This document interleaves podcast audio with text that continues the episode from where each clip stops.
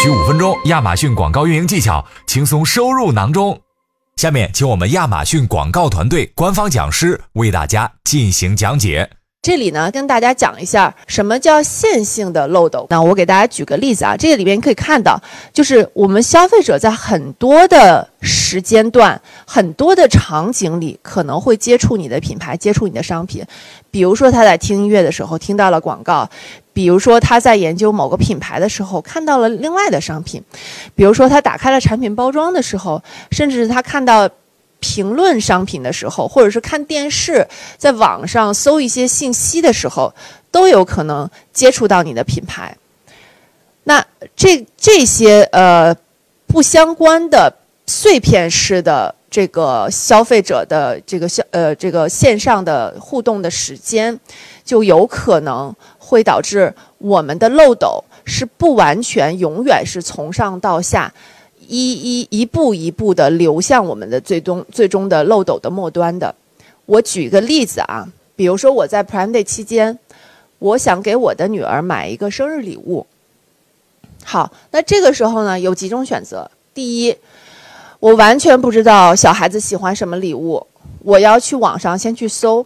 啊，礼物、儿童礼物、生日礼物，这个时候可能会出现非常多的选择。那这个时候我就到漏斗的第二端，就是说我要去看这个类目里边有什么，比如说啊有，呃乐高的这个玩具，有芭比娃娃，有泰迪熊，那还有什么智易的什么象棋之类的，那这些都是在玩具的类目里边，我现在又要进行选择了。那我在这个时候如果看到了一个非常好的视频或者是一个。呃，这个是图片的广告，它有可能会吸引我的注意力，进行下一个阶段的喜好阶段的一个呃呃深入的一个研究。但是这个是按照漏斗来说啊，最后按说我看到了，比如说非常喜欢泰迪熊，然后呢，我又觉得我女儿喜欢粉色，就我选了一个粉色的泰迪熊，这是正常的。按漏斗来说，我应该是这样的一个购物的旅程。但是现在的消费者未必是这个样子的。很有可能，我今天虽然说想给我女儿买一个生日礼物，明天她直接告诉我说：“妈妈，我就要一个 A B C 牌子的粉色的长毛的泰迪熊，我什么其他都不要。”好了，那我刚才前面做的所有的这些品类的这个调查，全部就不需要了。我直接跳到了漏斗的最底端，我直接在网上搜索粉色长毛 A B C 品牌的泰迪熊，我就完成了购买。刚才讲的这个案例是什么意思呢？也就是说，现在的消费者，他很有可能是跳到你的任何一个购物阶段去进行最终的购物。也就是说，你也许未必是在你想象的这个阶段做他想相应的这个影响。我们有很多寻找灵感的消费者，可以在你建立知名度的时候跟你建立联系。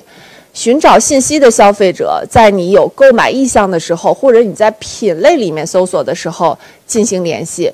但是最后购买的消费者，他有可能是在最后进行购买，也有可能在任何一个阶段完成他的购买。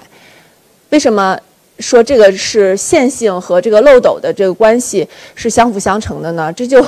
是告诉大家说，如果你想要抓住最多的流量。最多的销售机会，保证你在漏斗的每一个环节，都都有打广告，都有在做你相应的这个跟消费者的一个互动。今日份亚马逊广告知识已送达，如果对你有帮助，记得分享给朋友，评论区留言告诉我们。感谢大家的收听，我们下期再见。